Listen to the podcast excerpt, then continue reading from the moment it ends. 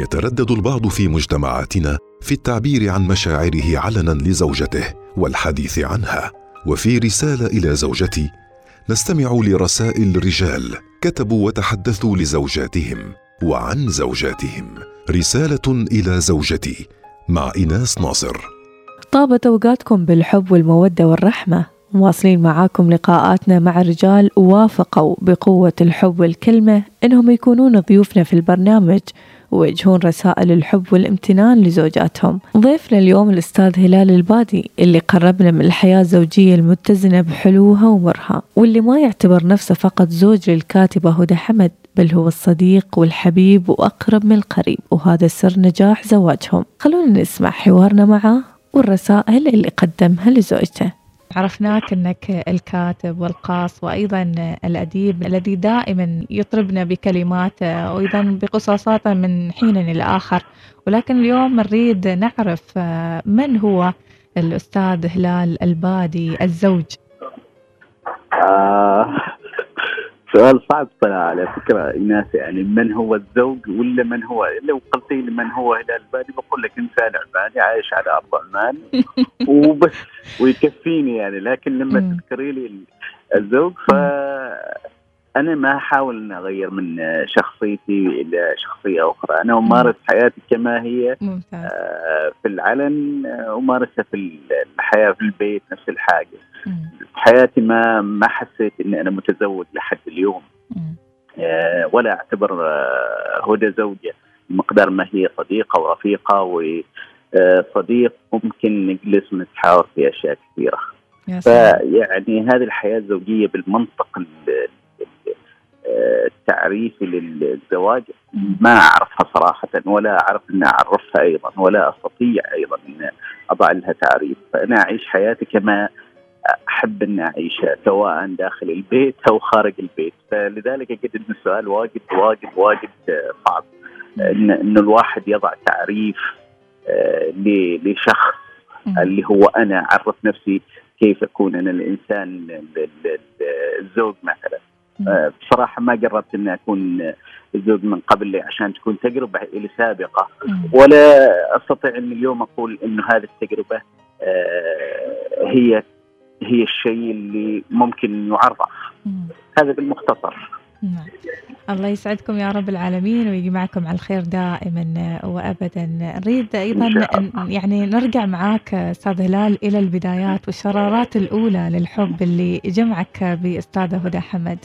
لو يعني تعيشنا هذا هذه اللحظات الجميلة. والله يعني أنا ما أسميه، أنا لحد اليوم أجد نفسي عندي حساسية تجاه كلمة حب، لأنه كثير من الذين حبوا بعضهم وتزوجوا بعدين انفصلوا مثلا. أجد أنه الحياة أعقد بكثير من من من نضع لها تعريفات في أجزاء معينة مثل الحب والزواج وكذا. لكن أنا أستطيع أن أقول لك أنه كانت البدايات هي بدايات الكتابة، بدايات تعرف إلى شخص يكتب مثلك أو تقرأ له وتعجبك نصوصه. هذا اللي حدث يعني. هي كانت مغتربة في في سوريا وكنا نلتقي في بعض المواقع الإلكترونية أيامها وتجمعنا الكتابة. فأنا عرفت أنها عمانية وأنها من عمان وأنها من السويق مثلا من وتكتب، واستطعت أن أخذ نصوصها وأقدمها مثلا لبعض الملاحق الثقافية هنا. ثم بدينا نتحاور أكثر أكثر ونقترب. هذا الاقتراب هو اللي شكل البدايات الأولى. هذا يمكن في عام ألفين وأربعة ألفين وخمسة تقريبا، يعني هذا زماني زمانيا. بعدين في ذلك الوقت مع كثرة الحوار بدينا نكون متقاربين في أشياء كثيرة، فسهل هذا الموضوع أنه تصير هناك علاقة إنسانية تسمى بين قوسين حب مثلا، وأدى هذا الأمر إلى الارتباط لاحقا. الله، ما أجمل أن يكون هذه الصدف هي القلم وهي الكلمة، وما أصدق من الكلمة حينما تكون نهايتها الزواج. الله خير، الحمد لله هي ورطة وتورطناها. مع أن أنا يعني شا أقول لك إياها وأكون صريح فيها، أنا يمكن قرار الزواج أخذت فيه آه ما يقارب السنة لحد ما اقتنعت انه انا ممكن ادخل ما يسمى بالقفص الزوجي هذا.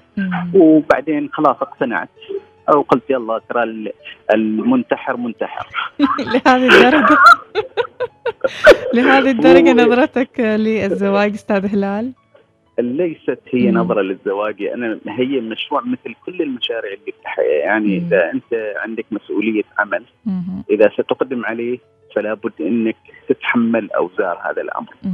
والزواج بالضبط هي مؤسسة حياتية، مم. لابد أن يكون يعني رجل والمرأة عموما يعني يتحملوا مسؤولية هذا الأمر. مم. أنت ستتخلى عن كثير من الامتيازات اللي كانت عندك، بين قوسين إذا كانت في امتيازات زين، ستتخلى عن كثير من الأشياء اللي كانت لديك قبل الأمر.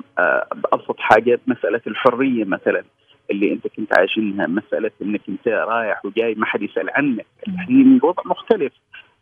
هذا كل الأشياء هذه بعد الزواج تتغير، يعني لابد أن تكون عندك ليميت أو حد أدنى من تحمل هذه المسؤولية، وتكون قادر أنك تتحمل قرارك الأول، لأنك في النهاية أنت ما ترتبط بنفسك. لما تكون مرتبط بنفسك مم. الأمور سهلة جدا، أنت قرارك على على نفسك وبس، ما مش عشان على الآخرين. لكن الحين أنت تقرر أنك ترتبط وأن تتزوج، هذه بنت ناس وهذه آه يعني إنسانة ولها كيان ولها وجود، ليش تعذبها عندك أو ليش آه يعني تأخذها بجرير قراراتك أنت بشيء معين من في حياتك أنت تراه هو الصائب، فبتتخلى طبيعيا إذا كنت قررت على قرار مثل هذا القرار أنك تتخلى عن كثير من العنجهيات بين قوسين اللي كانت في حياتك، وكثير من الأشياء وال... والامتيازات اللي أنت كنت عايشينها في من قبل. يعني أبسط حاجة أنا بالنسبة لي كانت أنك كنت وحدي، ما عندي ما شايل حمل حد ولا أفكر في أي حاجة، كنت أقضي يومي طبيعي. الحين الوضع أنه صار عندك شريك لابد أنك تهتم به، وأيضا أن تتحمل جزء من أنك تنبه هذا الشخص إلى أنك أنت موجود بجانبه. هذا هذا بالمختصر المفيد يعني في الموضوع هذا. كنت دائما أقول لك أنه بما أنه قررت خلاص لابد أنه الواحد يتحمل قراره. نعم. إذا خبرنا أيضا أستاذ هلال عن التشاركية في مهام البيت نفسه، يعني أحيانا المرأة تأخذ المسؤولية وأحيانا الرجل أيضا يتشاركون في المسؤولية مع بعض، خبرنا عن السيناريو اللي يكون ما بينكم في البيت. آه يعني من الآخر ما في سيناريو حقيقي. في في في ارتجال في ارتجاليات متواصلة، سواء في يعني ترتيب البيت، في في اشياء يعني حتى مساله مثلا ابسط حاجه الطبخ. آه يعني انا اجد نفسي انه اقدر انه اطبخ بنفسي، ما محتاج انه آه الزم زوجتي انها هي اللي تطبخ لي مثلا. آه في بعض الاشياء اللي هي داخل البيت تنشا علاقات، تفاصيل صغيره هي اللي تشكل العلاقات بعيدة المدى. فإحنا الاثنين في البيت ما عندنا استراتيجية واضحة في أقول لك إياها، ما عندنا استراتيجية واضحة نتبني عليها. اليوم أنا أصير أجيب الأغراض لأني برا البيت مثلا، هي طالعة من دوامها بتجيب الأغراض من البيت.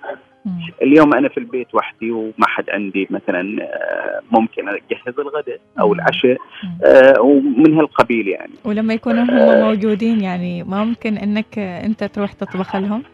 هذا سرنا الداخلي في البيت، انه حتى اولادنا اليوم آه بعد كل هالسنوات ايضا صارت عندهم هذه الهوايه اللي هي هوايه الطبخ، وانه كل واحد ممكن يدخل المطبخ ويقدم لنفسه ولاهله آه وجبه معينه او يسوي وجبه، واحيانا يطلب لاطفال مثلا احنا محتاجين اليوم نعمل مشاوي فيلا اشوين مثلا، او عملنا ستيك مثلا، او عملنا مثلا عصير او من هالقبيل يعني، سواء انا ولا ولا هدى نفس الوضعيه.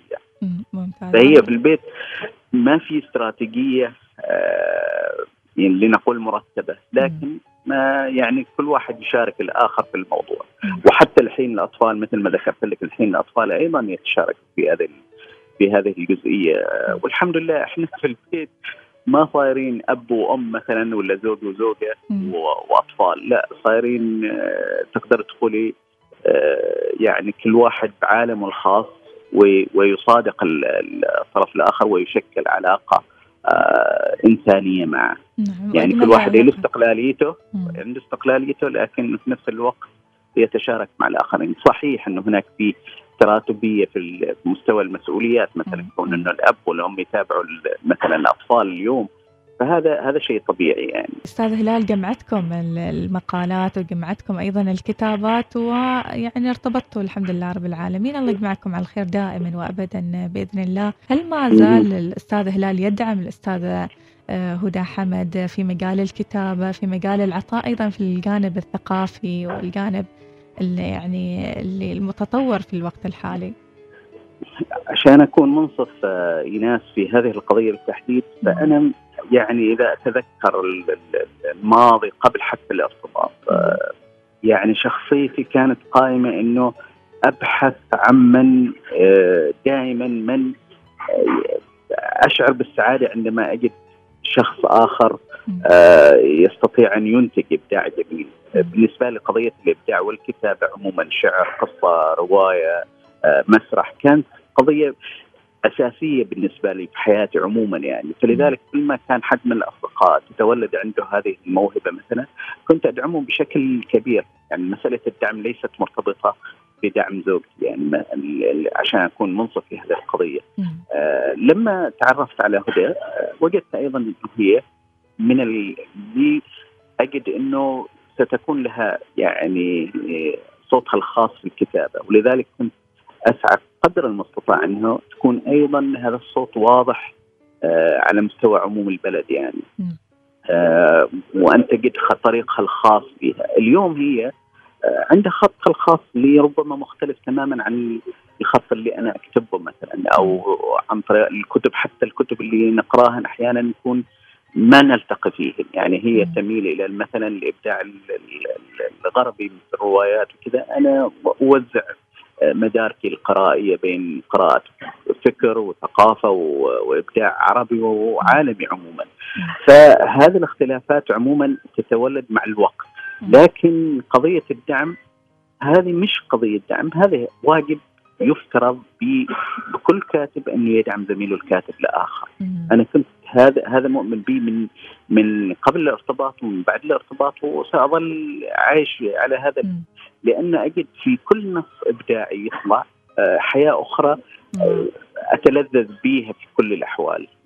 يعني ما ما أجمل أنك يعني أستاذ هلال أنك تكون خلف الكواليس لبرنامج ضد النسيان للكاتبة هدى حمد، والكواليس أيضاً اللي تصير نحن ما نشوفها، ولكن هي موجودة ما بينكم، ما بين أطفالكم، ما بين أيضاً المونتاج وأيضاً تسجيل الحلقات لهذا الموضوع. فخبرنا الجو الأسري، الجو العائلي اللي يكون حتى في هذه البرامج البسيطة اللي تعدونها كأسرة واحدة فقط دون تدخل أطراف ثانية. والله هذه القناة بالتحديد، هذا في الأساس كان فكرة هي هدى من فترة طويلة، وهي تفكر أنه أنا أريد أعمل شيء. يعني ما كنا نفكر أنها تكون قناة، أو ما كانت تفكر أنها تكون قناة يوتيوب. أنا أريد أعمل كذا كذا. مع الوقت، مع التفكير المطول، مع النقاش، وجدنا أنه قالب اليوتيوب قالب واجد ممتاز، والترند حاليا على مستوى عمان، على مستوى المنطقة العربية. وجات ظروف كورونا مهدت أكثر بحيث أن تظهر هذه الفكرة للوجود. آه طبعا هناك إشكاليات كثيرة في هذه المسألة. أنا بالنسبة لي كانت التحدي الأكبر آه والمتعة أيضا إنه إني أتعلم شيء جديد في في مسألة التصوير، في مسألة المونتاج، في أشياء كثيرة أنا ما كنت أعرفها، اليوم صرت أعرفها وما زلت أتعلم فيها أشياء كثيرة، وأحاول كل حلقة إحنا نقدمها أقدم شيء جديد ومختلف، أو إنه أجود مما كان في المستوى الآخر. وأيضا حتى هدى في مسألة التقديم، إيش رأيك في هذا اليوم هذا الطريقة للتقديم، أو هذا الأسلوب، أو هذا الشكل؟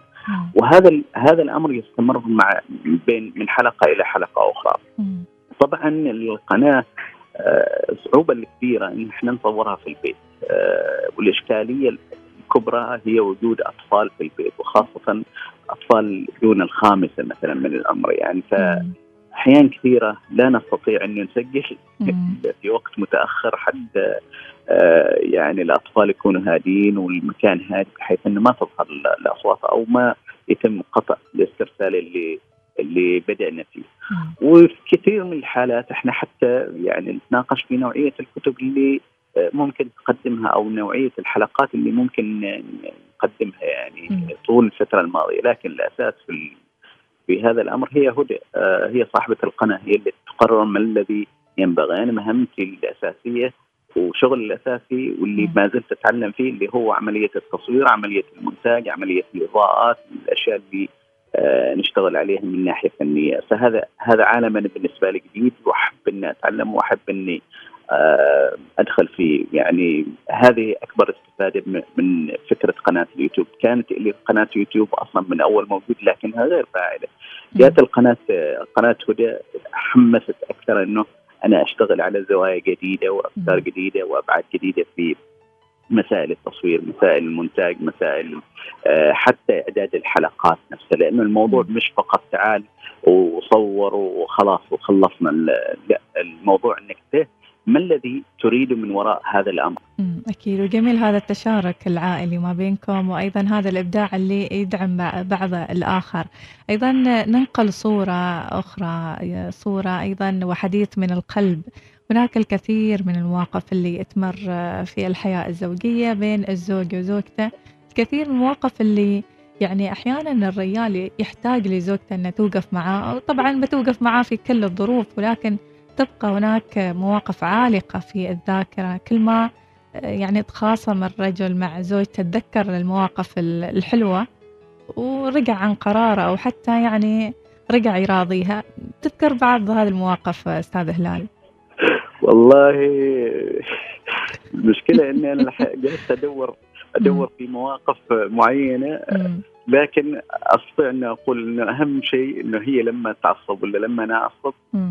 أنا دائما أقولها لما نختلف نعمل مثلا هذه الخصومات أو هذه الزعلات، أنت أقولها اتركيني في حالي.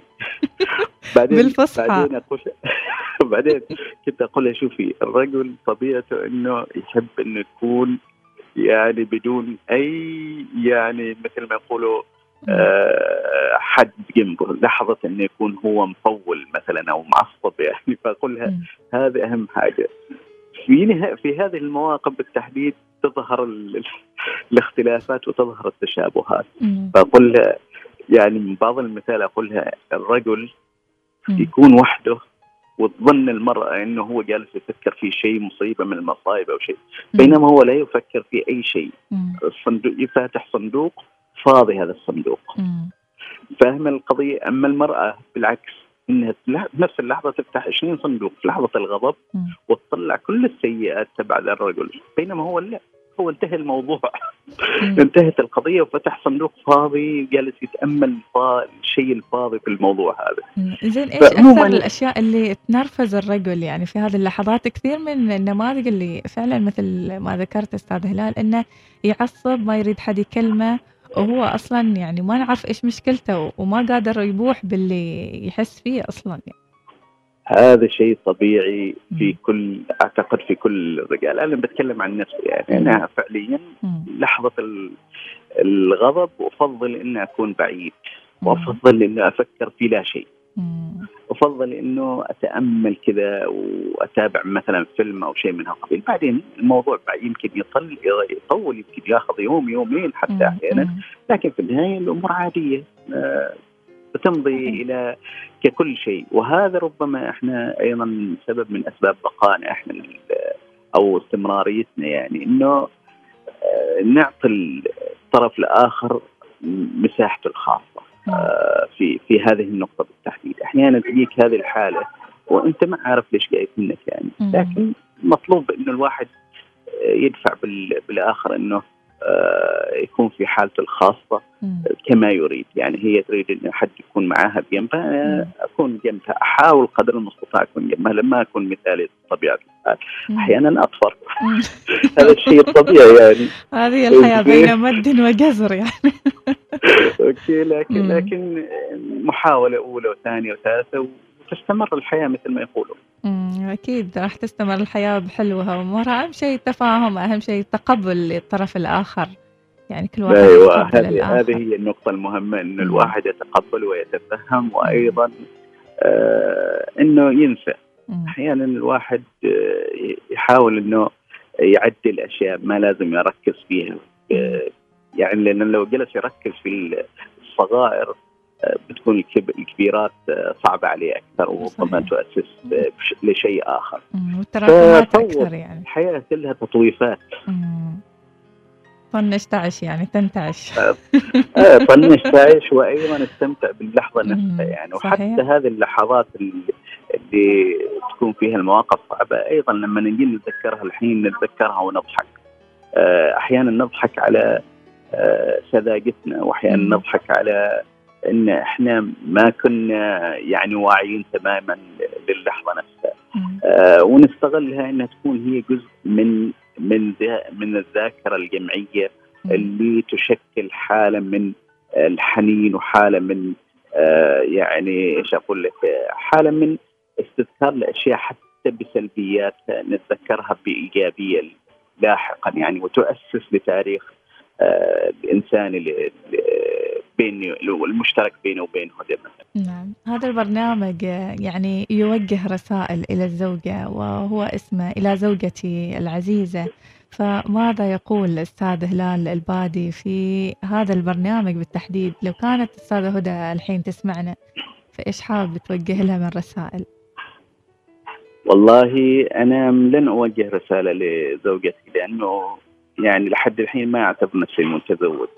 سأوجه رسالة لصديقتي ولشريكتي في في حياة عامة، يعني أنه استمري في مشاريعك، استمري في أنك تأخذي لأفكارك بقوة آه وبجدية كما أنت دائما، يعني في في أي مشروع تدخليه، في أي لحظة من اللحظات اللي تشعري أنك بدك تكتبي موضوع أو تكتبي يعني عمل جديد، وأن تدخلي مشروع جديد أنت واثقة أنه هو مشروع جيد، واثقة أنه بيكون ناجح، أنا أقول لك استمر فيه، ولن أب يعني لن أوفر جهدا إلا لدعم مثل هذه المشاريع، وإن شاء الله موفقة دائما في كل مسيرة.